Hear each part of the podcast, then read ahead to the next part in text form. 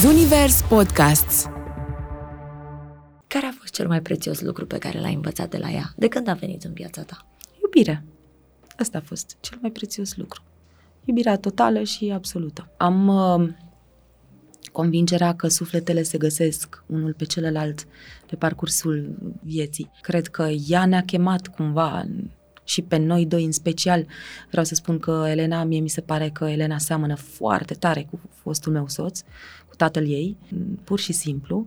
Ea este completarea vieții noastre. Cea mai importantă ființă de pe lumea asta este ea și noi trebuie să găsim soluția să funcționăm spre binele ei. Între noi există un respect foarte mare, ne purtăm de grijă unul altuia, mi se pare absolut normal să fie așa. A fost uh, ceva ireal.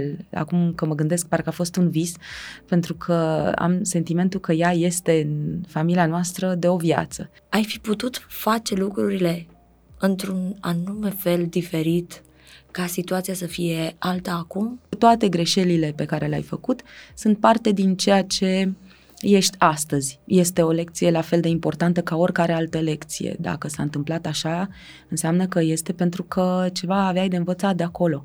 Eu sunt total de acord cu faptul că toate lucrurile se întâmplă cu un rost pe lumea asta și există ceva mult mai puternic decât noi și decât voința noastră care ghidează sau ne ajută să ne ghidăm indiferent cine ce ar face sau ar spune sau ar uh, croșeta sau tricota împotriva ta, tu să-ți vezi de drum. Dacă treci printr-o perioadă grea, înseamnă că sufletul tău a avut nevoie de perioada respectivă pentru a-și da niște răspunsuri. Nimic nu trebuie să fie căutat cu atâta înverșunare încât să-ți strice bucuria de a fi, pentru că bucuria este dătătoare de viață. Dilema cu Emma de la ZU, un podcast Zunivers. Bună seara, dragilor! Sunt Emma de la ZU și vă spun bun venit la o nouă poveste Dilema. Îi spun poveste pentru că așa e întreaga viață a invitatei mele. Cu o voce de neegalat, discretă și rafinată, privește viața ca pe o bucurie, după cum ea însă își declară o femeie care folosește cuvântul noi, chiar dacă a trecut printr-o separare și care a ales să fie mama unei fetițe, ce i-a adus în lumină locuri din inimă pe care nu le-a accesat până acum. O femeie în viața căreia, chiar dacă a plouat infernal în ultimul an, este hotărâtă să-și trăiască viața ca pe o noapte caldă. Asta ca să facă referință la două dintre cele mai de suflet piese ale ei pe care vă îndemn să le ascultați. Cum vă îndemn să ascultați și episodul ăsta ca să o cunoașteți așa cum poate nu ați mai văzut-o niciodată. Vă las cu povestea și vocea ei. Vă las cu Paula Seling. Bine ai venit la Dilema, Paula, îți mulțumesc tare mult că ai acceptat invitația noastră, mai Bine ales că eu te știu, te-am studiat, am la notițe, din foarte multe puncte de vedere, și din punct de vedere muzical, și din punct de vedere al modului de a trăi viața. Știu că ești o persoană discretă, așa că aprecierea este dublă că mi-ai acceptat Mulțumesc. invitația. Cu drag. Cum ți-a fost ziua? A fost o zi foarte plină pentru că am uh, început uh, cu niște întâlniri pe care le-am avut um, și am continuat cu studio. Am înregistrat vocea pentru o piesă pe care am scris-o împreună cu uh, colegul meu, Alexandru Gorgos. Uh, am înregistrat vocile, le-am curățat, le-am corectat și după aceea repede, repede, repede să vin încoace. Cât de greu este procesul ăsta de, de studio a unei piese? Știi că uh, noi fiind un radio comercial, uh, avem de multe ori de a face cu întrebarea cum să ajungem la radio, ce înseamnă o piesă de succes, uh, până la concluzia că toată lumea poate cânta, toată lumea poate avea o piesă. Eu știu că tu ești extrem de autocritică și perfecționistă în meseria ta și mă interesează să știu care este procesul de creație a unei piese de succes din punctul tău de vedere? Uh, depinde. există anumite idei care îți vin în cap în timp ce conduci sau mergi la plimbare sau sunt niște idei foarte, cele mai interesante, mie așa mi-au venit uh, și din punct de vedere al conceptului, al mesajului uh, și ușor, ușor pe baza acel, acelei idei construiești piesa întreagă sau sunt alte piese ce vin, uh, spre exemplu, încercând să creez o linie melodică pe, un, uh, pe o orchestrație deja dată, pentru că un anumit client își dorește un anumit tip de sound uh, pentru o anumită orchestrație și se face ceva, se construiește în sensul acela și pe aia uh, vii și uh, faci linia melodică. Cumva sunt mai multe feluri de a, de a construi. Asta, a, a doua modalitate se numește Um, sau mă rog, persoana care pune linia melodică după uh, o anumită orchestrație, se numește top liner, adică face linia melodică pe o orchestrație dată. De multe ori fac și textele, uneori când mi se pare că cineva ar putea fi mai inspirat, uh, dau să mi se uh, scrie texte, uneori iau un text și scriu linia melodică pe textul respectiv, în funcție de ce, de datele problemei. Pentru că, uite, chiar zilele trecute a fost o domnișoară care a venit cu un text foarte frumos al uh, Radmilei Popovici uh, și și-a dorit un anumit tip de piesă și atunci pe textul respectiv am croit, uh, am croșetat o linie melodică. Mi se pare că uh, ai tratat de-a lungul carierei tale muzica cu o deosebită profunzime. Mulțumesc. Uh, cumva Uh, se îmbină profunzimea asta a muzicii cu viața pe care ai trăit-o până acum? Um, eu, în general, mă dedic lucrurilor pe care le fac, mă dedic vieții, mă dedic muzicii. Pentru mine muzica este o, o, o stare și un stil de viață, um, pentru că atâta timp a fost parte din mine um, îmi ocupă cam tot timpul. După cum îți spuneam, inclusiv când conduc, uh, îmi umblă idei prin cap și de multe ori când merg undeva, ca să nu pierd timpul, uh, mă gândesc la fraze ce ar putea fi considerate hucuri într-o piesă sau mă gândesc la idei de clipuri și așa mai departe. Sau la idei de combinat în, uh, să zicem, în uh, un duet sau ceva de genul. Deci Ai... e, o, e o pasiune continuă. E o pasiune pe care cred eu și îndrăznesc să te întreb dacă ai folosit vreodată muzica ca și metodă de terapie în viața ta. Da, cred că a, așa se întâmplă. Pentru mine muzica este o modalitate de a mă simți valabilă. Uh, spre exemplu, în, după anumite concerte am sentimentul că uh, totul este posibil. Uh, există un gen de muzică ce pentru mine înseamnă foarte mult, sunt acele cântece bisericești pe care le interpretez încă de copil. Uh, am, le-am interpretat în diverse biserici și uh, de fiecare dată când trec de uh, un concert de, ace- de acest gen, am senzația că a fost o, o rugăciune uh, spusă așa cu toată lumea, pentru că multe dintre ele deja sunt cunoscute de o parte mare a publicului, mi se cer deseori și e o muzică cu adevărat vindecătoare, adică dincolo de, de versurile care sunt uh, pe psalm din Biblie sau pe diverse rugăciuni, e și muzica creată de așa natură încât te liniștește, te face să ai o minte mai clară și dedicarea mea către aceste piese, pe mine mă, nu știu, mă purifică.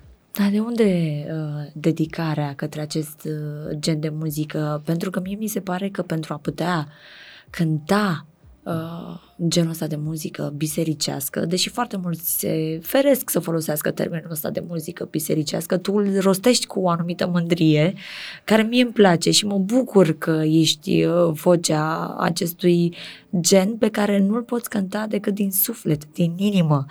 Iar întrebarea mea este, ce anume ai vrut să vindeci prin acest uh, cântec bisericesc pe care îl porți cu tine? Um, eu am început să cânt uh, sau să înregistrez, de fapt, de cântat o cânt de copil uh, muzica asta, dar am început să o înregistrez încă de la 18 ani, 19, chiar când am venit prima oară în București și am ascultat uh, o, o casetă veche, veche, cu cu muzică de gen cântată de o, o doamnă pe atunci nu știu dacă era foarte cunoscută atunci, Cristina Manoliu, acum aș face, are o grămadă de copii pe care îi uh, coordonează și mie mi-a plăcut foarte mult uh, cum a cum m-am simțit ascultând Ridica voi ochii mei la ceruri și am vrut neapărat să registrez piesa aia. Um, am intrat în studio, am apelat atunci la colegul meu, Călin Ionce, din Maramureș și el, și am înregistrat-o și mi s-a părut că e, uh, nu știu, e ceva ce trebuie să fac, nici nu mi-am pus problema. De-a lungul timpului am tot căutat astfel de cântece uh, și am înregistrat un album întreg uh, mai târziu, prin 2007-2008, uh, în totalitate orchestrat de Sergiu Tuhuțiu, un alt bun prieten de-al meu, pianist de excepție. Um, pur și simplu, el s-a pus la clape și eu am intrat în studio și am cântat cap-coadă toate cântecele așa, cu un pad, cu un pian, cu... Ulterior el a mai uh, schițat câteva instrumente pe baza acelui, acelei uh, cântări, așa îi spun. Și după ce am terminat și am văzut ce bine ne-am simțit făcând asta, um, am decis să îl uh, pun gratuit spre download pe site-ul meu. Atunci nu era atât de răspândit nici Facebook-ul, nici YouTube-ul. Nu erau răspândite și l-am pus la, spre download uh, pe, pe site-ul meu. A fost downloadat foarte mult. Um, nici nu mă așteptam să se întâmple așa. Ulterior uh, a fost o revistă națională ce mi-a cerut uh, acordul să ofere gratuit un CD cu ocazia Paștilor cu acest album și am zis sunt total de acord, a fost împrăștea, deci practic el a început să fie cerut efectiv de oameni, ca să nu mai uh, spun că um, cu același uh, cu aceeași publicație am uh, oferit un album de colinde uh, câțiva ani mai târziu, care s-a vândut într-o oră în 100.000 de exemplare. A fost un boom la care nici ei nu se așteptau și practic aș fi putut să primesc discul de aur atunci lejer, doar că a fost o altfel de, uh, de vânzare a, unui, uh, a unei publicații, având cumva uh, cadou acest CD. Deci, fiind cadou, nu mai mergea... Nu mai mergeau vânzările. Exact. Dar a fost foarte... Pentru mine a fost așa o surpriză frumoasă și în timp, la majoritatea concertelor pe care le-am, fie că sunt la zilele orașului, fie că e un concert cu orchestră simfonică, fie că e un concert amplact undeva într-un, într-o locație elegantă, se găsește o persoană, două, poate chiar mai multe, care să vină și să-mi spună știți, foarte frumos cântați, Robert, da, cântecele bisericești, alea ne vindecă sufletul. Și am zis, uite, domnule, am făcut și eu ceva, ceva bun pentru inima și sufletul oamenilor. E adevărat că și celelalte piese, spre exemplu, piesa Promit, a fost o piesă pe care am scris-o în anul 2000 și de atunci n-a fost promovată, n-a avut videoclip. În schimb, sunt foarte mulți oameni care îmi cer această piesă la concerte. Mai e timpul, uh, Ploaia în luna lui Marte. Mm, mai nou am început să cânt o, uh, o piesă superbă scrisă de Eugen Doga pe versurile Vicăi Demici. Este o piesă ce a intrat în patrimoniul UNESCO uh, drept una dintre cele patru cele mai frumoase valsuri ale secolului trecut. Se numește Vals Dulcea și Tandrea mea fiară. Acum am făcut uh, o altă piesă ce are un impact foarte puternic în rândul oamenilor, este prelucrare după val, valsul numărul 2 de uh, Shostakovich. I-am făcut versuri românești uh, și e cumva așa, e ceva altfel și urmează să o lansăm. Și uite că sunt, uh, chiar fie că sunt fie că sunt uh, cântece spirituale sau cântece pop, valsuri sau alte, alt fel de muzică, uh, firul roșu este că e fă, sunt făcute cu inima, sunt uh, foarte darnică în ceea ce privește pasiunea pe care o pun în ele și probabil că uh, oamenii de-a lungul timpului au simțit asta. Cu siguranță, dar o să folosesc un termen pe care tu l-ai folosit și anume muzică vindecătoare și mă întorc la întrebarea mea ce locuri din inima ta a accesat muzica asta bisericească? um, iubirea, înțelegerea, um, căldura, dorința de a fi mai bun, uh, dorința de a fi fericit, de a, fi, a avea bucurie, pentru că bucuria este dătătoare de, de viață. Un om, dacă este bucuros uh, și știe să găsească bucurie în orice, atunci uh, are viață. Și cred că aceste vibrații ale acestor piese scot tot ceea ce e pozitiv în, în inimă. O să trec acum, o să fac un salt de la cum, e, cum a fost ziua ta la cum e viața ta acum. Pentru că ai avut parte de evenimente intense, uh, ne-ai surprins cu două anunțuri. Uh, Pe primul nu l-am făcut, nici nu l-aș fi făcut. primul la care te referi? Mm, uh, la despărțirea mea de fostul soț separarea ta de, de fostul soț cu care da. ai avut o relație de 16? 17. 17 ani. Da. Fostul soț care ți era și manager. Deci da. s-au separat două lumi? Pentru început am uh, lucrat împreună, am avut uh, evenimente pe care le-am uh, onorat împreună, după care fiecare a plecat încet, încet pe drumul său. Cum reușește o persoană atât de sensibilă ca tine să treacă peste o astfel de separare după 17 ani de dragoste? Cu muzică și cu vindecare. Um, eu sunt uh, um, fericită, am o mică unei fetițe foarte, foarte istețe și foarte mature, care mi-a captat uh, toată, mi-a luat toată energia în sensul cel mai pozitiv posibil și care înțelege tot și vede tot și uh, ea și alți oameni dragi mie, apropiați, m-au reușit să, m-au făcut să reușesc să mă pun pe oaltă.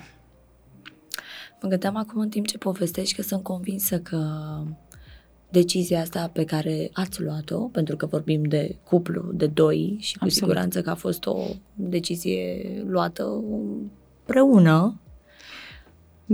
Știi, eu aș vrea foarte mult să nu vorbim multe despre asta, pentru că uh, în momentul în care o persoană nu este de față, nu e ok să, să spui lucruri intime despre persoana respectivă, despre lucruri în general și nu e, nu e, nu știu, respectos față de el. De aceea eu îmi doresc să vorbesc cât mai puțin despre asta orice aș putea să vă spun, în rest sunt aici. Niciodată nu este plăcut să vorbești despre separare. Niciodată și, în ultima instanță, nu te obligă nimeni. Corect, nu te obligă nimeni. Am îndrăznit să-ți adresez această întrebare de ce? Pentru că sunt foarte multe femei care pot rezona cu povestea ta, cu o decizie atât de apăsătoare după ani lungi de relație, de căsnicie. Uh, nu o să intru foarte mult în detalii, dacă nu-ți dorești, dar întrebarea mea era cum ai reușit să te remontezi. Pentru că atunci când intervine separarea, intervine cu o durere. Fie că vrem să recunoaștem, fie că nu, fie că ținem la persoana cu care am mers o bucată de drum din viața noastră, dar totuși există o durere atunci când vine vorba despre separare. Um,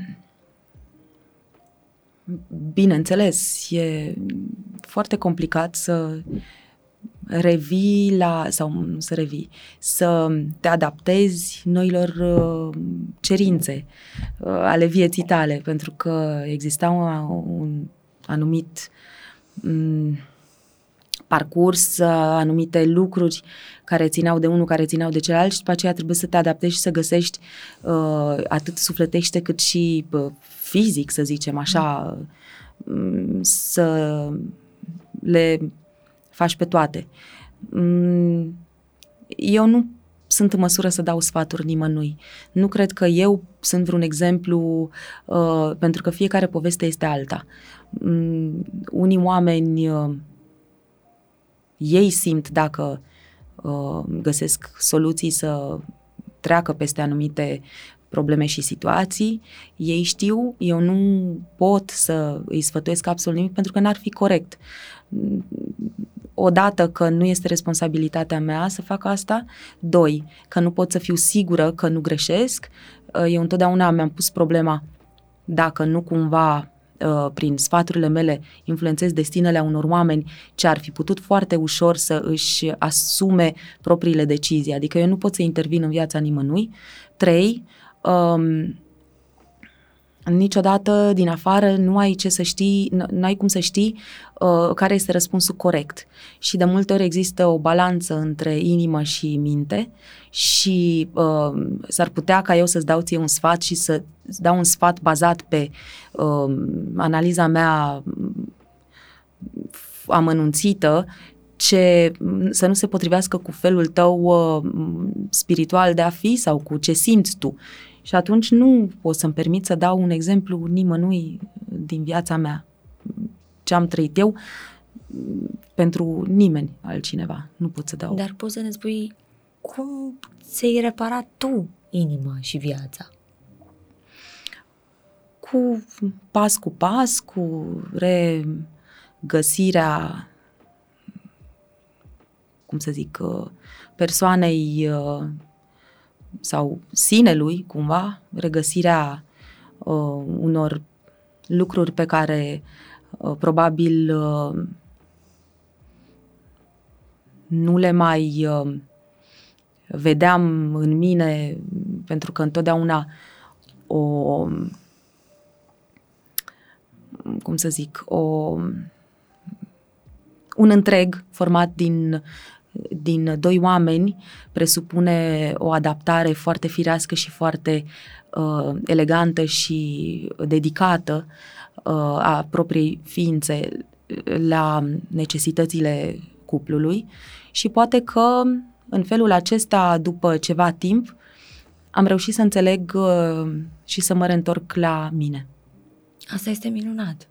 Chiar dacă lecția pe care o primim din separare nu e chiar cea mai favorabilă.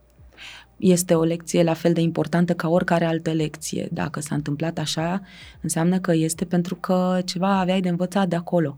Eu sunt total um, de acord cu faptul că toate lucrurile se întâmplă cu un rost pe lumea asta și există ceva mult mai puternic decât noi și decât voința noastră, care ghidează sau ne ajută să ne ghidăm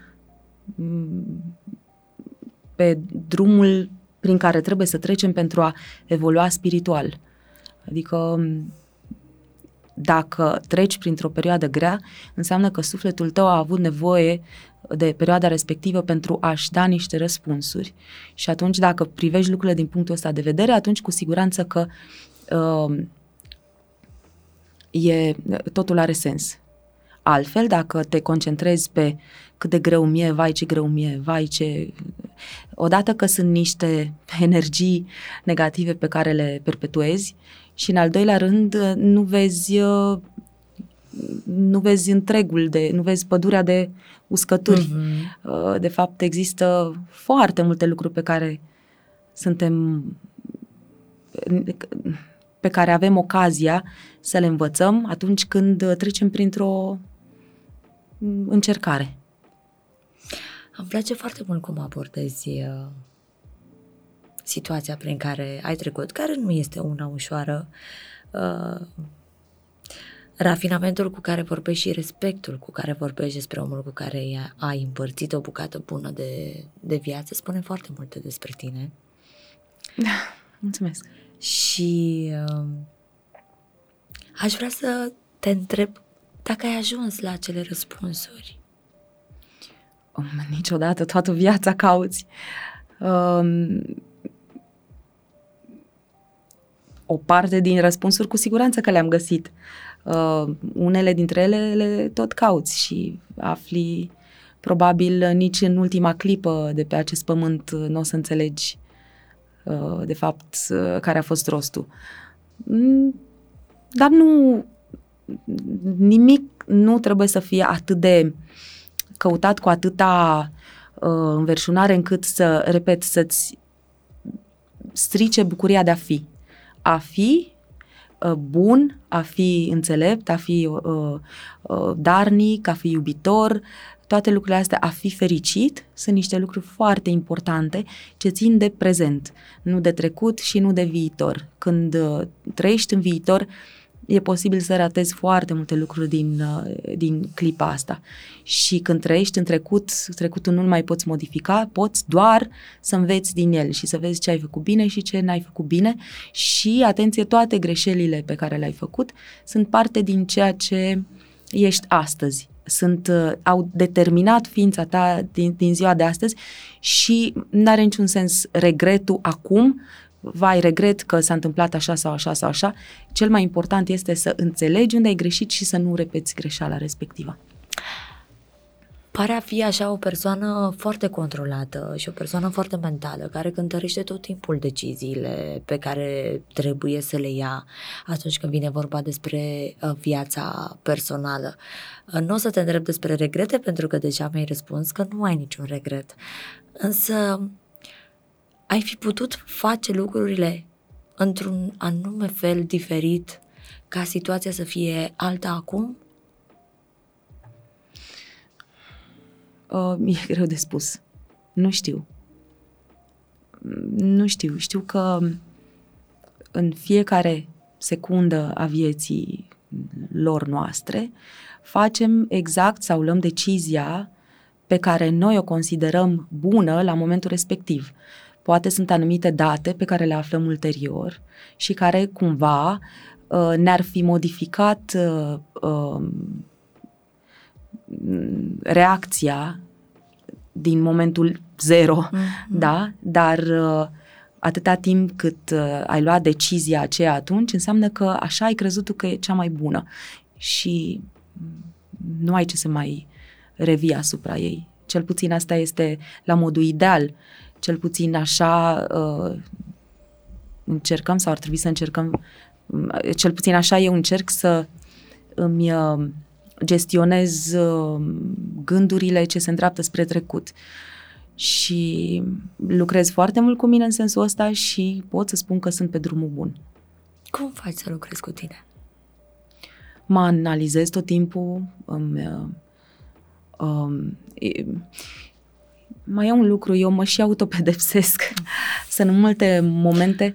Pare da, a fi da. genul. Nu, nu, nu, că nu mă surprinde, pentru că pare a fi genul.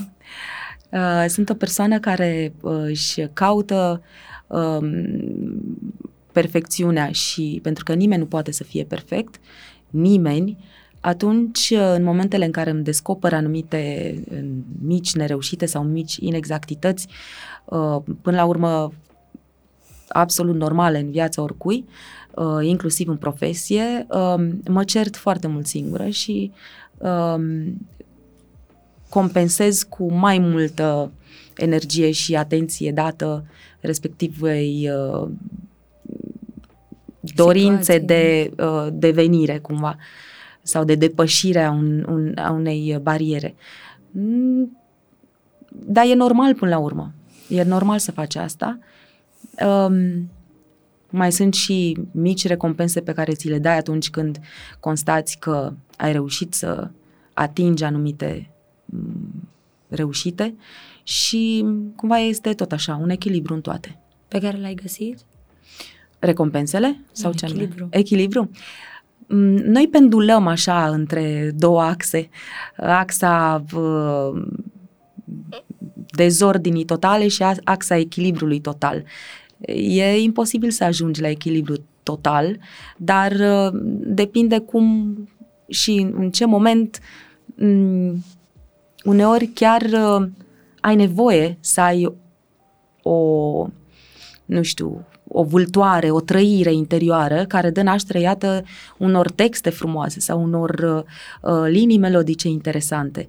Um, un artist nu are cum să stea aici așa pe... și niciun om, cred că, nu știu, ar fi foarte plictisitor să fii constant pe un drum într-o anumită poziție. Um, te miști, uneori ai senzația că deții adevărul absolut, ceea ce este total fals, dar faptul în sine te face să ai mai multă încredere în tine și uneori ai senzația că nu știi nimic și că ești total uh, pe lângă și atunci muncești mai mult și găsești anumite modalități de a merge un pic mai încolo, mai spre echilibru, știi? E absolut normal. Zâmbeam în timp ce, ce te ascultam pentru că această dezordine pe care ai pus-o tu în lumina microfonului povestindu-mi despre viața ta personală și profesională cumva, uh, a venit și din punctul de vedere al unui artist care mi-e prieten, Dan Bitman, nu știu dacă ai auzit de el. nu știu, stai puțin să dau un care, Google. Exact, care îmi spunea la o discuție recentă pe care am avut-o cu el, uh, îi vorbesc la Pertu, că ne permite, că altfel i-a și spus dumneavoastră, că un artist nu are cum să fie tot timpul în echilibru, pentru că altfel nu ar putea crea. Și îmi povestea că cele mai de succes piese pe care le-a compus vin din, din această vâltoare și această frică de necunoscut și a, acest sentiment de încotro se îndreaptă viața mea. Corect. Și am un exemplu și pentru tine, cu permisiunea ta. Te rog. Am ascultat Neuitare. Așa. Și aș vrea să-mi spui dacă versurile pe care eu le-am notat, versurile care rezonează cel mai mult cu mine, au legătură și cu episodul prin care tu ai trecut, demnă și rafinată cum te știm. Din tăceri și cuvinte te pictezi într-un decor de aduceri aminte. Mm, pot să rezonez, sigur, cred că oricine rezonează. De altfel, este maestria Vicăi Demici, cea care a, a scris frumusețea asta de versuri. Povestea piesei este foarte complexă. Piesa este scrisă de John Williams pentru uh, filmul Lista lui Schindler, binecunoscutul uh, și răvășitorul film. Um, în uh, anul trecut, în primăvară, a avut loc uh, în perioada, la sfârșitul lui iunie, um, o serie de, au avut loc o serie de evenimente ce comemorau victimele pogromului de la Iași.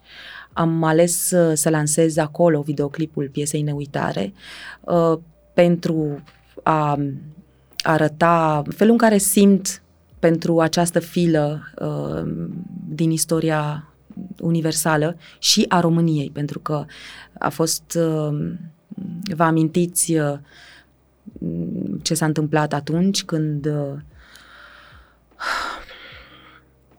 au fost încărcate trenuri cu, cu evrei din Iași și au fost plimbați între stații într-o căldură infernală până când n-a mai fost niciun glas să își plângă durerea. Um, și acest videoclip este lucrat de Oleg Budnaru și este răvășitor. De altfel, Vica de Mici uh, a lucrat la aceste versuri. Mm, a fost uh, la Muzeul Holocaustului pentru a aduna mm, trăiri, să le pună pe toate în, în versuri. Acest uh, cântec este o întreagă istorie în cuvinte și nu cred că exista cineva care să poată să uh, facă versurile mai profund decât uh, ea. Uh, um, videoclipul, când l-am văzut, uh, pentru mine a fost uh, șoc, am plâns împreună cu, îl vedeam împreună cu cei din echipa mea, uh, orchestratorul piesei, reorchestratorul piesei, pentru că trebuie să ai mare curaj să reorchestrezi într-o manieră atât de diferită de original uh, o piesă, o temă atât de cunoscută. Uh, și orchestratorul se numește Alexandru Gorgos și a făcut uh, minuni. Eu, când am auzit prima oară piesa, am simțit uh, pământul răscolindu-se. Și uh, videoclipul este la fel de puternic, este de o, de o, de o um, intensitate rară. E film. E, pur și simplu este, e, e film. Uite, chiar m-am emoționat un pic vorbind despre asta. Da, l-am văzut. Este într-adevăr copleșitor și de multe ori noi considerăm arta ca terapie și încercăm tot timpul să îmbrăcăm evenimente dureroase care își au ecoul mulți ani după ce s-au petrecut, dându-le cumva o altfel de lumină. Probabil asta a fost și încercarea regizorului și încercarea uh, ta și o reușită până la urmă de a aduce Mulțumim de a aduce și o altă, nu neapărat lumină, că nu poți să schimbi evenimentele, de a cumva, de a fi un fel de pansament pentru sufletul celor care uh, au trăit, care au avut oameni acolo, rude și așa mai departe, pentru că sunt evenimente în istoria noastră care nu pot fi îngropate niciodată și care nu trebuie să fie uitate. Exact. Uh, scopul sau motivul pentru care am insistat să facem acest uh, material a fost exact uh, titlul piesei și a spectacolului, Neuitare. Un popor care își uită istoria este condamnat să o repete și am vrut să Mm, prezentăm uh, cu o lucrare în care noi am pus tot ceea ce am avut mai bun, um, să contribuim și noi la aducerea aminte. Pentru ca lucrurile să nu fie repetate și durerea să nu mai fie resimțită, simțită și așa mai departe. Da. Uh, vorbeam la început de aceste două anunțuri pe care, uh, de care am avut parte de la tine, tu, persoană discretă, care ți-ai protejat cumva uh, viața personală și ne-ai uh, surprins cu un anunț de o noblețe extraordinară. Și anume, uh, o am aici lângă mine pe mama Paula Seling. Da. cum, te, cum te face să te simți cuvântul ăsta, mamă? Uh, acum mi se pare firesc, e, e ceva uh, fantastic să știi că pentru un sufletel uh, reprezinți uh, un întreg univers um, și în sens invers, un sufletel reprezintă pentru tine un întreg uh, univers. Um, la început a fost uh, așa o perioadă de adaptare a ființei, pentru că uh, noi am ajuns brusc părinți uh, într-o etapă um, mai când, când, când Elena avea deja trei anișori. Cumva am fi vrut atât de mult să parcurgem toate etapele dezvoltării ei. Uh, ne-am bucurat și am mulțumit lui Dumnezeu că ne-a trimis-o pentru că ne-a trimis-o mm, pe ea și ne-a trimis o, o minunăție de copil și atunci încercam să învățăm cum să fim, să nici nu uh, Adică să, să arătăm ei ce înseamnă iubirea noastră și să o ajutăm să înțeleagă cât de mult o iubim. Pentru noi a fost dragoste la prima vedere. Când am văzut-o, am zis, ea e copilul nostru și nici nu a încăput uh, nicio altă discuție. Mm, și a fost, uh, la început, temerile, fricile au fost foarte mari. Oare fac ce trebuie? Oare îi dau uh, uh, mâncare ce trebuie? Oare n-am insistat prea mult cu mâncarea aia? Oare nu trebuia să insist mai mult? Nu i-a plăcut aia? De ce oare? Adică Aule a tușit copilul, uh, de ce a tușit, uh, s-a întors cu uh, muși de la grădiniță, ce fac, îi dau ceva, o sun pe doctoriță, o deranjez. Deci a fost așa o, pentru că n-am avut timp să ne obișnim treptat cu toate lucrurile astea, ci au fost așa toate brusc.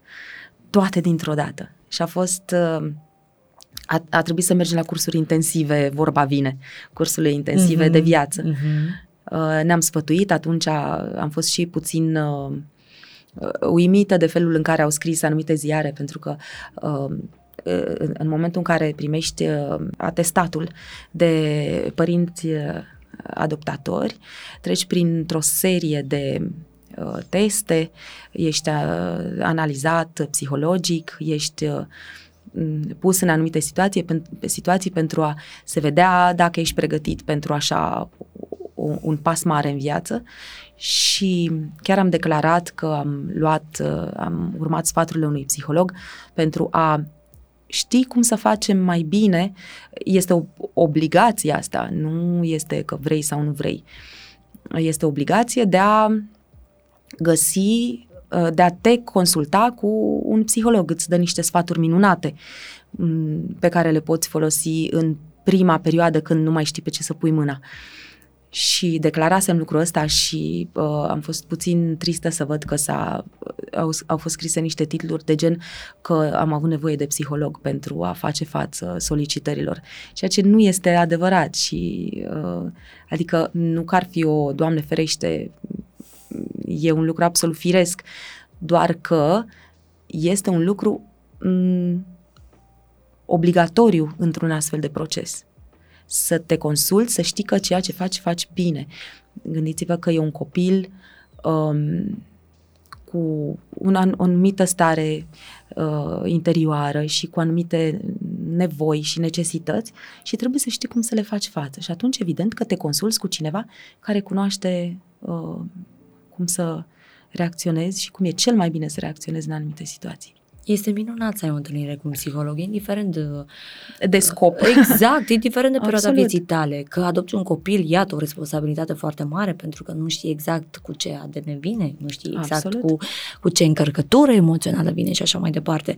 Dar este o ancoră extraordinar de, de bună și de validă în procesul vieții tale. Eu încurajez pe toată lumea. Prima mea întâlnire cu psihologul a fost era ca și cum aș fi avut uh, acces la, la o carte uh, ce mi-a fost ascunsă până atunci.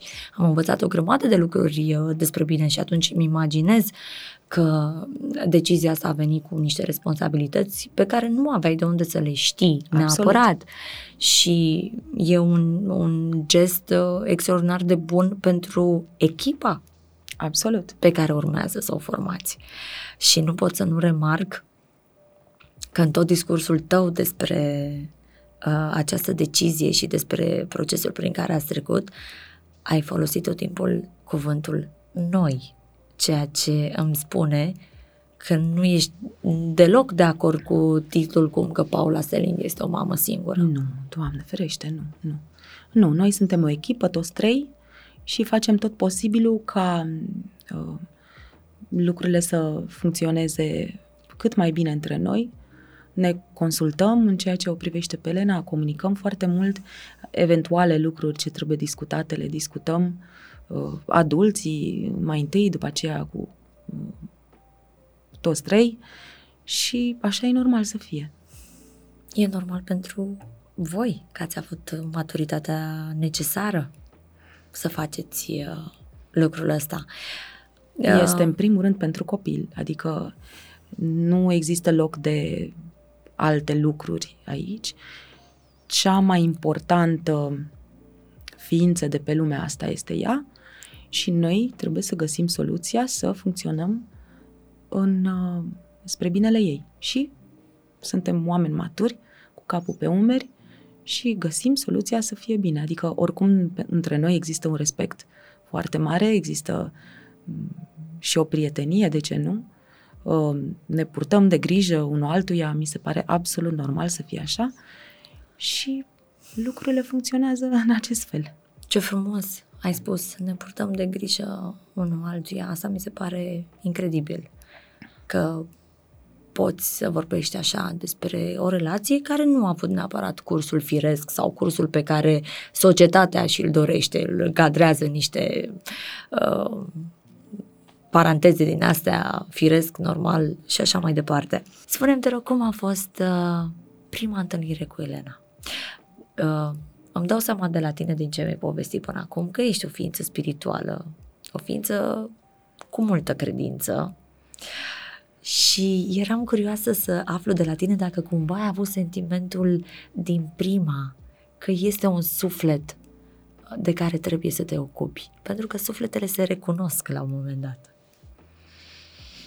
Um, nu știu dacă mi-am pus așa problema că e un suflet de care trebuie să mă... Eu am, am uh, convingerea că sufletele se găsesc unul pe celălalt pe parcursul vieții. Um, cred că ea ne-a chemat cumva și pe noi doi în special. Vreau să spun că Elena, mie mi se pare că Elena seamănă foarte tare cu fostul meu soț, cu tatăl ei. Um, mi se pare că are din trăsăturile ei, din multe, și nu doar uh, de comportament, ci cele fizice, nasul, buzele, uh, sprâncenele, nu știu. E, deci cred că este o ceva acolo ce ne-a chemat spre ea. Întâlnirea cu ea a fost foarte drăguță pentru că uh, ajunseserăm așa, cum, na, nu știam ce să-i cumpărăm la prima întâlnire, i-am cumpărat niște hăinuțe și un uh, uh, ursuleț de pluș pe care i l-am dus și când i l-am dat, s-a uitat așa la noi foarte întrebătoare și ne-a arătat, uh, poftiți, mai avea o grămadă de ursuleți de pluș sus pe dulap. Așa, adică a fost foarte simpatică. Cumva un copil la trei ani să, să-ți spună a, mi-ai dus un ursuleț de pluș, da, mai am. și a fost foarte drăguță. N-am mai vrut să-și dea jos uh, geaca de pe ea uh, după ce am plecat și toate întâlnirile pe care le-am avut uh, în procesul ce, numește, ce se numește potrivire, um, toate întâlnirile au fost din ce în ce mai drăguțe, ne jucam foarte mult, comunicam foarte mult. Mm, a fost uh, ceva ireal. Acum că mă gândesc, parcă a fost un vis, pentru că am sentimentul că ea este în familia noastră de o viață. Mi-e greu să înțeleg cum a fost perioada aceea uh, intensă, cum a fost, uh, cum de a fost reală și nu e un vis. Și te întreb cum a fost viața ta până la ea? Bineînțeles, a fost cu totul și cu totul uh, cu alte priorități și cu altă energie. Um, Elena este un copil extraordinar de inteligent și are o, o inteligență afectivă extrem de pronunțată. Um, simte lucrurile, știe când uh, trebuie să spună un lucru sau când nu, adică prin trebuie. Uh, eu nu mă refer că trebuie să faci asta sau nu trebuie să faci asta sau că impune cineva, ci uh, simte când efectele a ceea ce spune ea ar putea să uh, uh, efectul a ceea ce spunea ar putea să fie altul decât cel pe care și-l dorește. Și întotdeauna vrea să aducă bucurie. Vă dau un exemplu. Mm. Um, la un moment dat venea acasă cu penarul descompletat. Și nu înțelegeam ce se întâmplă cu creioanele, cu stilou, cu aia, cu aia, cu aia. Și am vorbit cu doamna de la After și mi-a explicat că și cu doamna învățătoare și mi-a explicat că Elena este cel mai darnic copil. Dacă cineva n-are aia, poftim ea de la mine. Dacă cineva n-are, uite, îți dau eu. Și uite să le mai ceară înapoi, pentru că nu i s-a, nu i s-a părut normal să le ceară.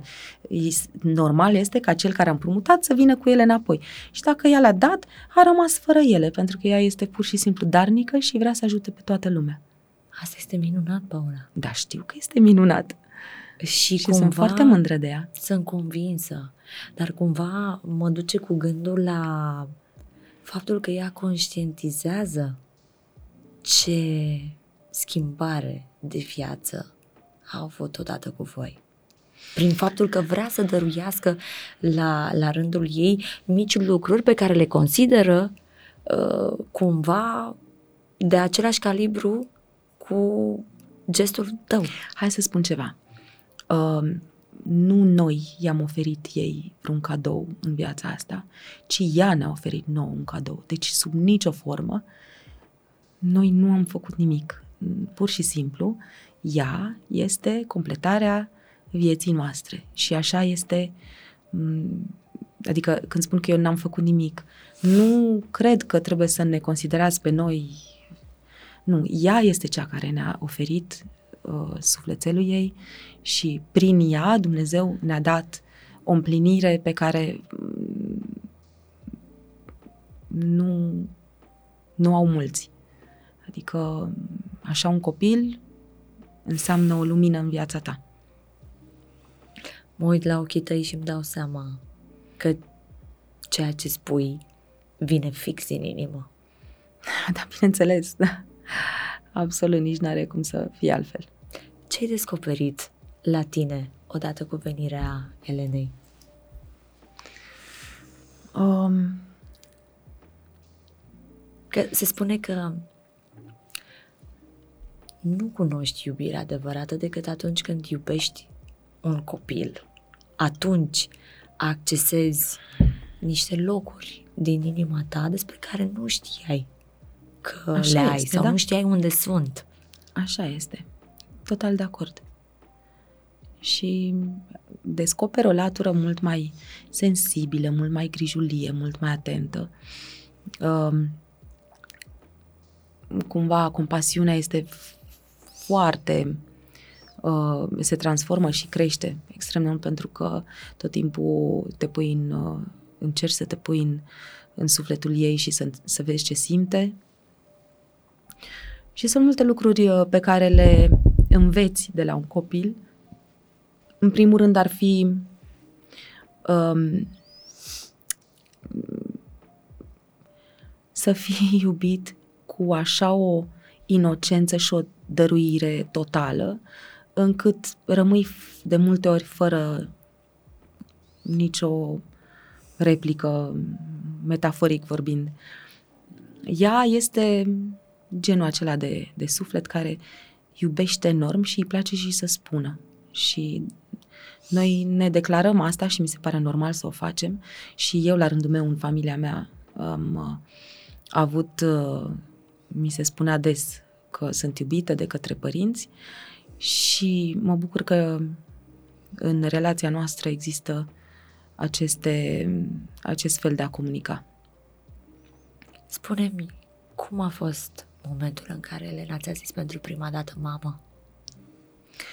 Um, ea, prin procesul urmat, um, a înțeles exact uh, ce, fiind micuță, la trei ani, există un anumit proces prin care ea înțelege ce că noua ei familie este format din mama și tata și ea cam de la început ne-a spus uh, mama și tata și a fost uh, îți dai seama, e adică n- n-a trebuit să așteptăm foarte mult și să ne frângem mâinile când o să se întâmple, Sau când să o să se impui, întâmple. sau să... Sau să impun. Nu, Mhm. oricum asta n-aș fi făcut-o. Dar uh, ea fiind micuță, îi spui copilului, uh, de exemplu, tatăl ei îi spune, tati, da, vino până la mine. Eu îi spun, mami, uh, te rog frumos dacă poți să, uh, nu știu, te speli pe mânuțe uh, sau orice și atunci ea, cumva, fiind micuță, împrumut, împrumută uh, cel puțin ca exprimare. Uh, în momentul în care ea a realizat că suntem părinții noștri, um, a fost treptat și acumulat, acumulat, acumulat și o vezi în ochișorii ei de fiecare dată pentru că este capabilă de o iubire foarte mare. Superb, mi se pare. Eu am uh, văzut un uh, prim interviu cu, cu ea. Uh, îți dau dreptate când spui că are anumite trăsături ale uh, tatălui, dar mie mi se pare că discursul ei este rupt din tine. Aceeași determinare, uh, a- același rafinament, același joc al cuvintelor foarte bine plasat.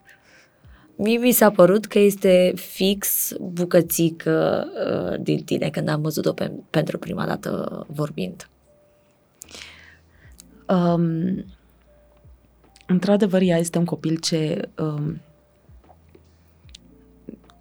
învață foarte repede extrem de multe lucruri um, și am văzut-o că își însușește expresii destul foarte repede și mai nu așa ca o glumă, ea face tot felul de imitații de personaje, de desene animate.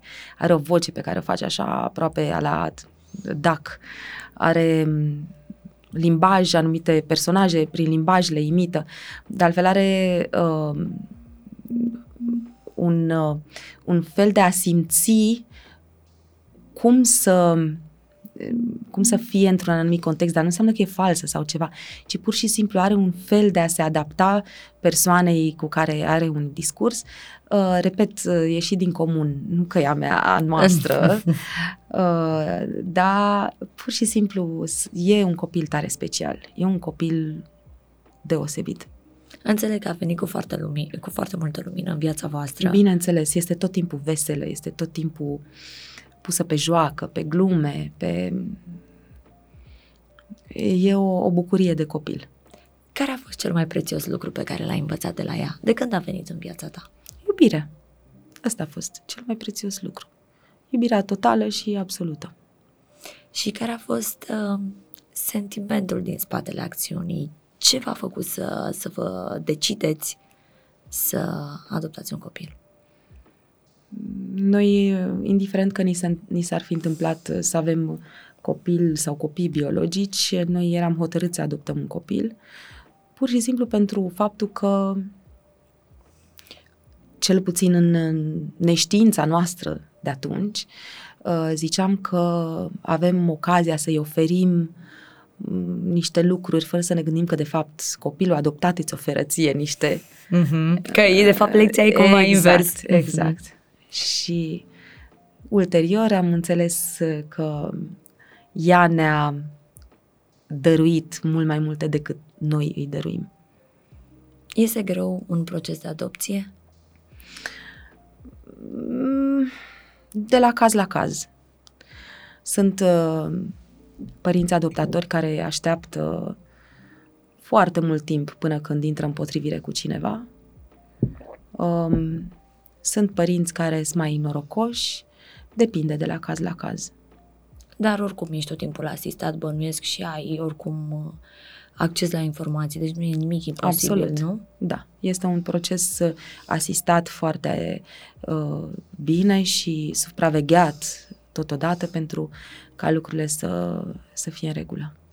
Cum te-ai ținut acest uh, gest pe care l-ai făcut atât de departe de, de ochiul uh, publicului într-o țară în care dacă nu țipi se consideră că nu prea ai succes? Adică trebuie să dai din coate mult, să cauți acest uh, spotlight. Ai fi putut să faci o adevărată campanie de, de promovare uh, prin acest uh, gest. Cu toate astea ai ținut mult la discreția voastră, Am, uh, la intimitatea voastră. am respectat-o, i-am respectat dreptul la intimitate Elenei. Uh, am așteptat până când a fost suficient de matură încât să spună singurică uh, dacă vrea sau nu vrea să apară. Eu fiind persoană publică, nu este nimeni din familie obligat să suporte, în ghilimele, consecințele meseriei mele și atunci uh, sunt oameni care uh, preferă, chiar dacă sunt uh, fratele lui uh, X sau părintele lui Y, preferă să stea în uh, departe de lumina reflectoarelor. Eu nu aveam de unde să știu ce va decide ea când va crește un pic mai mare și va putea singură să decidă ce își dorește. La trei ani când s-a întâmplat lucrul acesta, vă dați seama că nu avea cum să decidă pentru ea. Și anul trecut mi-a spus-o, uh, eu am discutat cu ea despre asta și mi-a spus foarte clar că da, sunt, uh, eu cred că sunt pregătită. Eu mă, mă gândeam și la interacțiunea pe care o să aibă cu în diverse contexte sociale de vârsta, cu, cu copii de vârsta ei și mă gândeam la multe lucruri și atunci am decis să aștept până când ea va fi suficient de, de puternică să-mi spună și să, să înțeleagă lucrurile și momentul ăsta a fost la un moment dat uh, și ați văzut restul cum, s-a, cum a decurs. Și cum a venit la tine într-o zi și a zis, mami, eu sunt uh, gata să mă las uh, văzută și să le spun oamenilor că sunt uh, fata, fica Pauli Seling? Um, bineînțeles că toți părinții de la școală știau și toți uh, erau chiar oameni în media care știau lucrurile acestea. Um, mă refer acum, adică noi n-am ținut copilul ăsta ascuns undeva. Sunt convinsă. Da, am avut o viață socială foarte ok. Uh, am mers în vacanțe, am mers în vizite la prieteni, am mers inclusiv cu ea în platouri de televiziune unde știam că oamenii sunt respectoși și ne respectă dreptul la intimitate. Um, și atunci, um, discutând cu ea la un moment dat că îmi era destul de greu să, să merg um, la televiziune și să cumva să găsesc modalități de a pune problema uh, corect, atât față de ea, mm. cât și față de situația uh, respectivă. Și la un moment dat a apărut chiar un, uh, un articol în care spunea că de ce Paula Selim n-are copii. Păi și ea a aflat la școală de lucrul ăsta mă rog, sunt tot felul de, de, de oameni care pun titluri fără legătură cu subiectul și cu conținutul unui articol. Titluri care rănesc, ei nu-și exact. seama cât de mult pot răni prin cuvinte aruncate pur și simplu da, așa. nici măcar, da, și ea, la urechi, urechile ei a ajuns această, acest titlu în, la școală uh-huh. și m-a luat la discuții și am discutat, am, i-am explicat care au fost motivele pentru care până acum am uh, decis ca ea să, să fie ferită de ochii curioșilor. I-am explicat că mm, a fost din dragoste pentru ea, nu din alte motive și că tocmai pentru a fi ea suficient de matură să decidă singură ceea ce, ce vrea. Și atunci a zis, uite, eu acum sunt, consider că sunt suficient de matură să afle lumea despre mine. Câți ani are ea acum? 9, 9 jumătate, mă rog, în februarie face 10. Totuși, la 9 ani jumate să ai un astfel de discurs. Oh, nici nu știți. O să o cunoașteți, probabil. Bine, ea se un pic așa se inhibă și când e în contexte publice, poate un pic uh, nu arată tot ce poate, dar ea este foarte, foarte matură. Nu cred că are legătură cu a arăta ce poate, ci cred că a învățat de la tine să se protejeze de oameni. Um, eu când am spus arată ce poate, eu um, mă referam la uh, libertatea discursului său, nu la intenția de a, uh, nu știu, impresiona pe cineva, pentru că nu, nu cred că ăsta este scopul ei sau uh, scopul urmărit de ea. Mm. ea pur și simplu are așa un fel de a pune problema uh, Mm, încât uh, ai sentimentul că e mult mai matură decât vârsta ei și adevărat că atât tatăl ei cât și eu am discutat mereu cu ea la nivel la nivelul nostru. Am implicat-o în majoritatea deciziilor, am încercat să-i vorbim ca unui adult, nu ca unui copil. N-am fost cu lugu, lugu, mm-hmm. giu, giu, giu, giu, nu știu mm-hmm. ce. Um, am uh, înconjurat-o cu foarte multă dragoste și a, am fost afectoși și suntem afectoși amândoi cu ea și probabil că au fost, uh, nu știu, apa de care a avut nevoie această floricică. Ah, ce frumos ai spus-o. Pentru că, într-adevăr, ei fiind cu foarte multe nevoi, copii în general, iar uh, scopul, rolul nostru în viața lor este de a-i, a le da curaj să, să-și facă aripile. E o vorbă de la Nikita Stănescu pe care eu o ador, care spune că oamenii sunt păsări cu aripile în lăuntru și că scopul oamenilor cu care se înconjoară este de a da acest curaj și de a însoți până la primul zbor. Da, foarte frumos. Um, eu de multe ori am avut, uh, mi-am pus întrebări um, care este, mm, nu știu, numărul de lucruri pe care să, în care să o implic în așa fel încât să nu fie prea mult sau prea puțin. Uh, face, mă rog, balet, uh, face not, face, a făcut teatru uh, și așa mai departe. Mulți spun că, vai, nu ar fi bine să um, soliciți copilul atât de mult. Mm. Noi am avut multe discuții și ea are nevoie de stimulare. Am constatat că ea se plictisește dacă nu are activitate, dacă nu face ceva, dacă... Mm, și m-am gândit că cumva este de datoria mea să-i ofer mijloacele, să-și descopere talentele, valențele, uh, cu care să își contureze un viitor și pe care să le, sau să-și dea seama, nefăcând sau nestudiind aia sau aia sau aia, ea n-are de unde să știe dacă îi place. Și n-are de unde să știe dacă este bună la activitatea respectivă.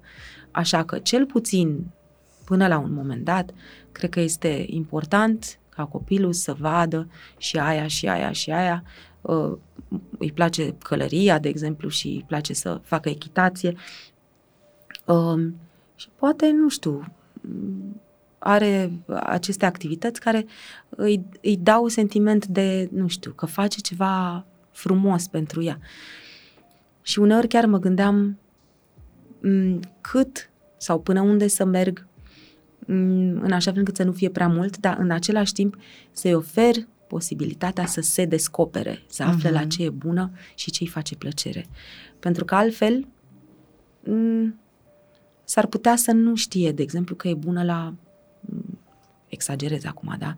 La fizica atomică. Da, la... trebuie să încerce mai întâi ca să-și dea seama ce îi place, ce, ce își dorește. Deci tu încerci să impui un anumit, uh, nu știu, mod de viață sau anumite discipline. Uh, nu ai încercat să o condiționezi în ceea ce privește muzica, uh, domeniul care te definește în totalitate. Da, nu, nu i-am impus, am studiat la un moment dat cu ea la pian, am constatat că are talent, nu are însă neapărat, nu este o preocupare a ei de moment, dar cine știe, poate pe viitor o să își dorească. Cum a gestionat uh, ea separarea de Radu? Sau nu simte ca o, ca o separare? Noi suntem, când ea e la uh, tatăl ei, uh, vorbește cu mine foarte des la telefon și invers când e la uh, acasă vorbește cu tatăl ei foarte des.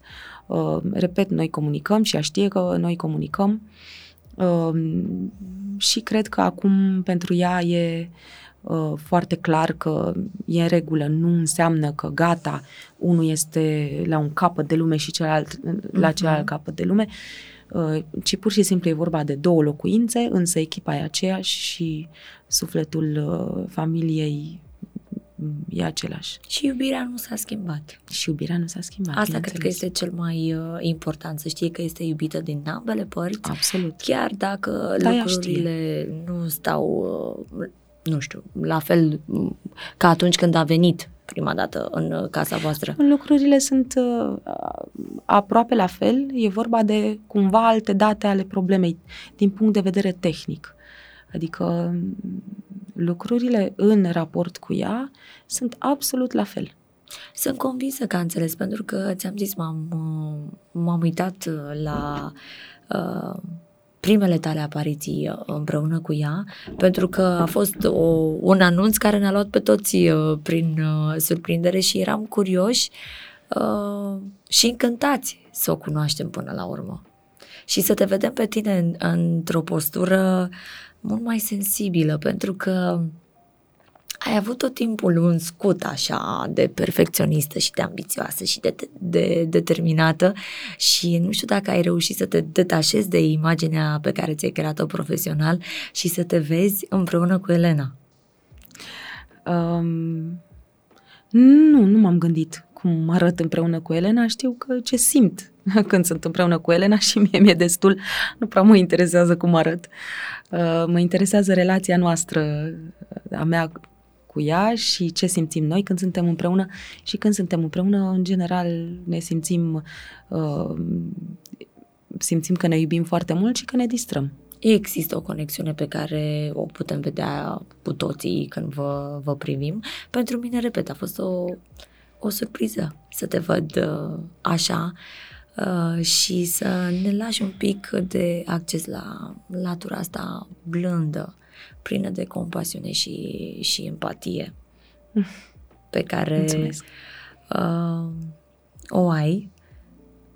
Cât de greu îți este să renunți la lucruri, la oameni, uh, sau mai bine zis, mai simplu, lecția detașării este o lecție ușoară? Doamne ferește, eu sunt omul care, acum păstrând, sper să nu mă înțelegeți greșit, eu mă despart foarte, foarte greu de, nu știu, o un articol de îmbrăcăminte sau de o geantă sau foarte greu, pentru că pentru mine înseamnă o, o adunătură de amintiri, de lucruri, de uh, pe care le-am trăit, uh, așa. Deci, pentru mine e foarte grea lecția asta. Trebuie Încă să... nu mi-am... uh, Crezi că trebuie să renunți și la o parte din tine atunci când renunți la un om sau la o situație? Nu mi-am pus problema așa. Nu cred. Și cred că n-ar fi corect să renunți la o parte din tine. Cred că, din potrivă, uh, eventuala durere te face mai uh, uman, te face să înțelegi mai multe lucruri și să fii mai empatic. Nu cred că trebuie să închizi ușa și să tragi perdelele și să zici nu, gata, acolo nu mai intru. Face parte din procesul de autodevenire. Fiecare lucru. Deci nu ți-ai închis inima. Eu? De ce? Întreb. De ce să o fac? Nu, din potrivă. Eu sunt o, un om cu inima deschisă, cel puțin așa simt. Poate că poate că nu o fi așa, dar eu așa simt. E, e minunat că poți să-ți păstrezi uh, inima deschisă. Știi, aici la Dilema tot timpul am uh, conversații cu psihologi, cu psihoterapeuți și vorbim despre tot felul de situații mai puțin plăcute prin care trecem cu toții, indiferent uh, de, nu știu, nat- natura sau finalitatea situației, că nu comparăm și nu comparăm durerile în general. Și tot timpul sfatul psihologilor este asta, păstrați-vă curiozitatea față de viață și inima deschisă și lăsați iubirea să circule prin voi și de la voi Bineînțeles. pentru a vă crea uh, o viață bună și frumoasă, Absolut. de care tu te îngrijești în continuare.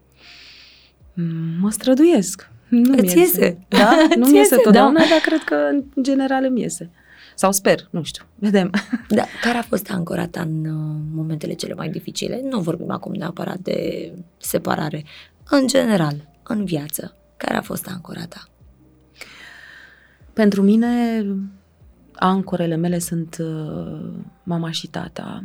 Ei sunt săracii, cei care au încasat toate lacrimile mele.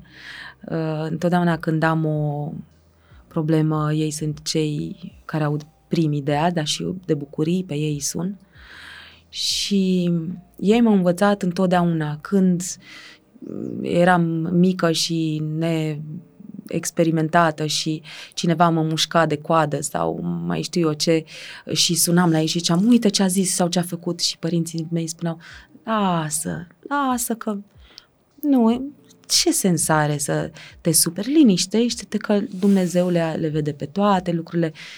Tu vezi de drum și du-te înainte. Și lecția asta a fost foarte importantă pe care am învățat-o că indiferent cine ce ar face sau ar spune sau ar uh, croșeta sau tricota împotriva ta, tu să-ți vezi de drum, nu, nu are sens asta, niciodată n-am fost răzbunătoare, de multe ori când cineva mi-a făcut vreun rău, uh, am suferit în tăcere o perioadă, am, m-am retras din uh, dialogul uh, cu persoana respectivă și după un timp am și uitat și că am fost, uh, că am trecut prin ceva anume și erau cea mai deschisă persoană față de respectivul sau respectiva.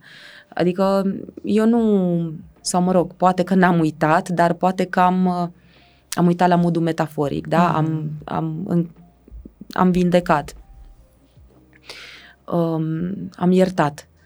Și pentru că știi, cumva am constatat că există o dreptate a fiecăruia. La un moment dat, când există două persoane care au o anumită dispută, fiecare are dreptatea lui și în opinia lui tu ai greșit, în opinia ta el a greșit. Și cine sunt eu să spun până la urmă că, sau să, să acționez în urma unui conflict unde eu decid că sunt judecătorul și că am eu dreptate. Mm, și atunci lași lucrurile și în timp, le lași așa și uh, în timp se va vedea și va înțelege fiecare dintre voi dacă a avut sau nu dreptate, pentru că întotdeauna adevărul iese la iveală, cum se spune. Mă bucur mult de tot că ai avut un răspuns atât de amplu și plin de conținut. Uh, așa ca o concluzie din ce am înțeles de la tine, este că tu consideri că dacă ești neîndreptățit într-o situație, acum, în momentul prezent, va veni acel moment în care viața va îndrepta lucrurile. Absolut. Și te va face să înțelegi inclusiv dacă ai avut sau nu dreptate la momentul respectiv, că e posibil ca tu la anumită, într-un anumit moment să crezi că deții, uh, că, e, că, că tu ai avut dreptate și în timp vei constata că cred că am mm, greșit și eu cu ceva. să fi greșit da. și eu, da, și cât de prețioasă este lecția asta. Mm-hmm. Cred că e mai prețioasă decât uh, cea în care ți demonstrezi că tu ai avut dreptate. Absolut. Cum ai ajuns la o astfel de înțelepciune bună? Îmi place mie să-i spun înțelepciune bună pentru suflet. Um, cred că am căutat răspunsurile astea sau am căutat în, nu știu, în conversații, în, um, nu știu, în pasaje, în uh, cântece, în cărți, în filme, în, în um, nu știu, ca urmare a întâmplărilor de viață, ca urmare a mm, nevoilor pe care le-am avut în anumite contexte și a a sfaturilor pe care le-am cerut, ți-am spus, pentru mine uh, părinții sunt foarte, foarte importanți și îmi, uh, mă sfătuiesc extrem de mult și de important. Și mai am prieteni în viața mea, mai am prieteni pe care i-am ales, ca să zic așa, sau care m-au ales ei pe mine, nu știu, uh, cu siguranță că ne-am căutat reciproc.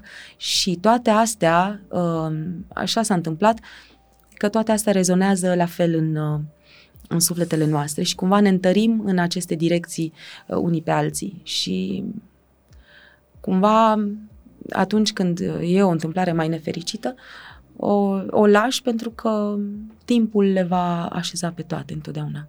Da, trebuie doar să lași un pic de timp, un pic de spațiu uh-huh. și un pic de perioadă în care să nu reacționezi, nici să acționezi și să-ți limpezești uh, mintea. Absolut, e Vreau important. să vorbim acum un pic despre copilul Paula Selling. Care sunt nevoile copilului din tine?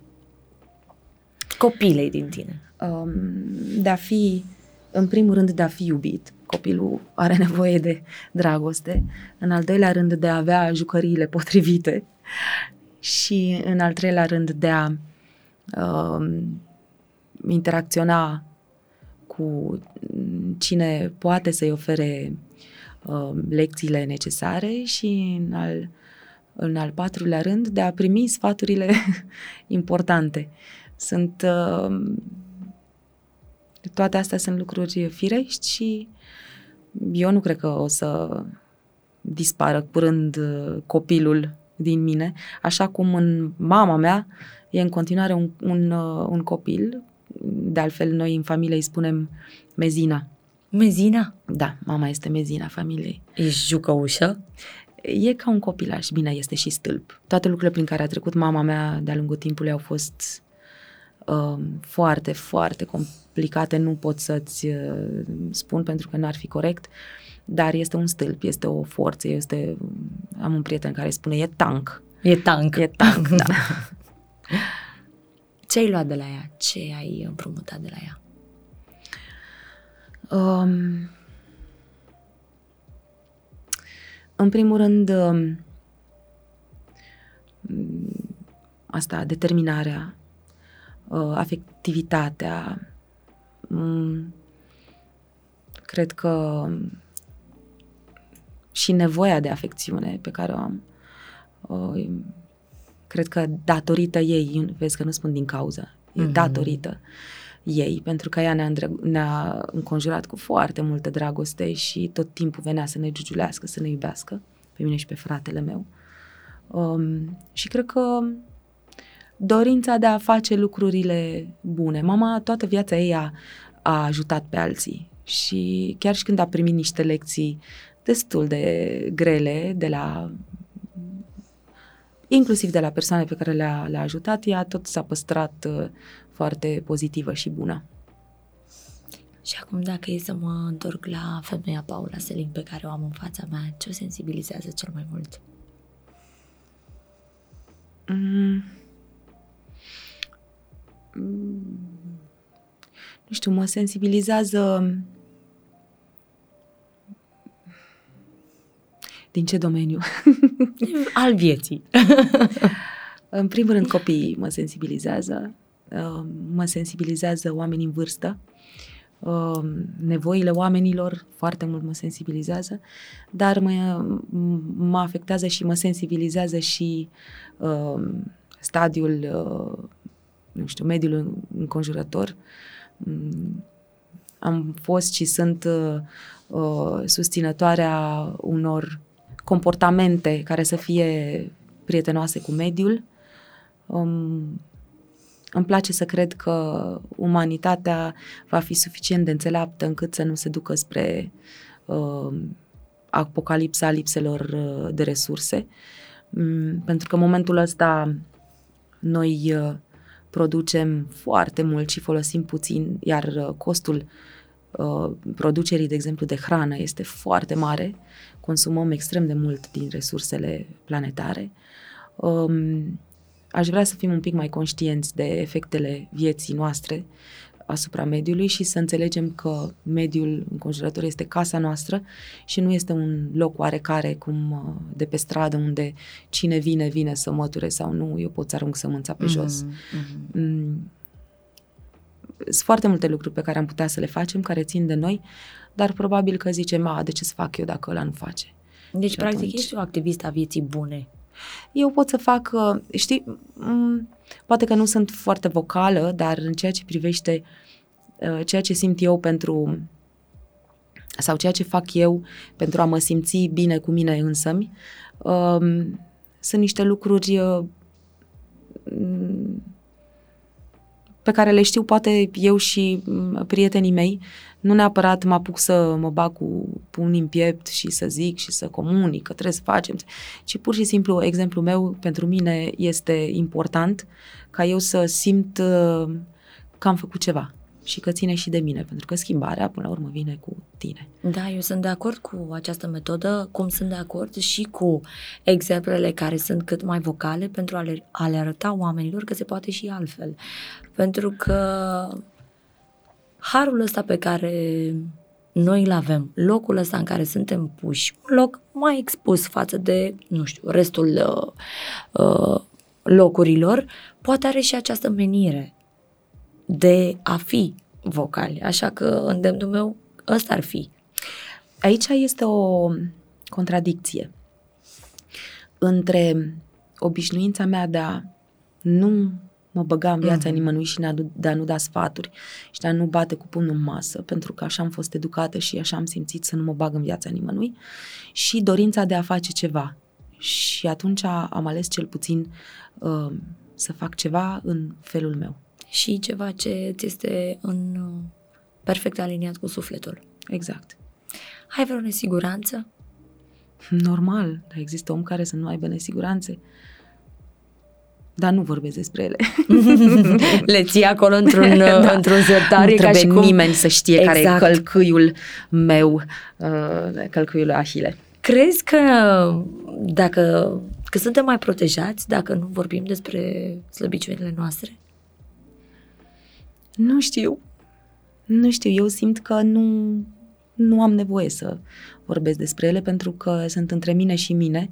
S-ar putea că, ca unii să considere ceea ce eu consider defect, alții să considere uh-huh. o calitate. Spre exemplu, eram complexată mm, până în străfunduri pentru că aveam pisturi când eram copil și Pisturi aveam senzația, Asta spun. Deci aveam senzația că, vai, ce pete am eu pe față, că de ce am pistrui, că uite, ies de la soare, mm-hmm. nu știu ce. Mm-hmm. Ulterior am crescut și mi-am dat seama că sunt o particularitate foarte frumoasă. Dar atunci, la momentul respectiv, era o, ceva ce genera o nesiguranță. Ce nu acceptai cu, cu ușurință și pornesc că toate vin la timpul lor. Absolut. Știi? Deci asta spun. Nu știu dacă trebuie să spun care sunt nesiguranțele mele, pentru că poate uneori să zic, pe bune, tu consideri asta nesiguranță? Ar trebui să consider nesiguranță altceva. Uh-huh, și în uh-huh. plus sunt niște lucruri personale, adică este ceea ce, ceea ce, cum ți-am și spus, este ceva pentru mine, în, cui folosește să știe care, folosește cuiva?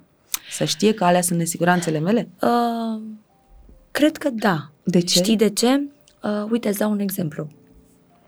Întotdeauna mi-am dorit ca aici la Dilema să am ca invitați voci care uh, nu se opun vieții, care își însușesc uh, viața și care pot arăta mai mult decât uh, ce arată online-ul, mai mult decât ambalajul ăsta strălucitor cu care vine la pachet uh, o meserie expusă.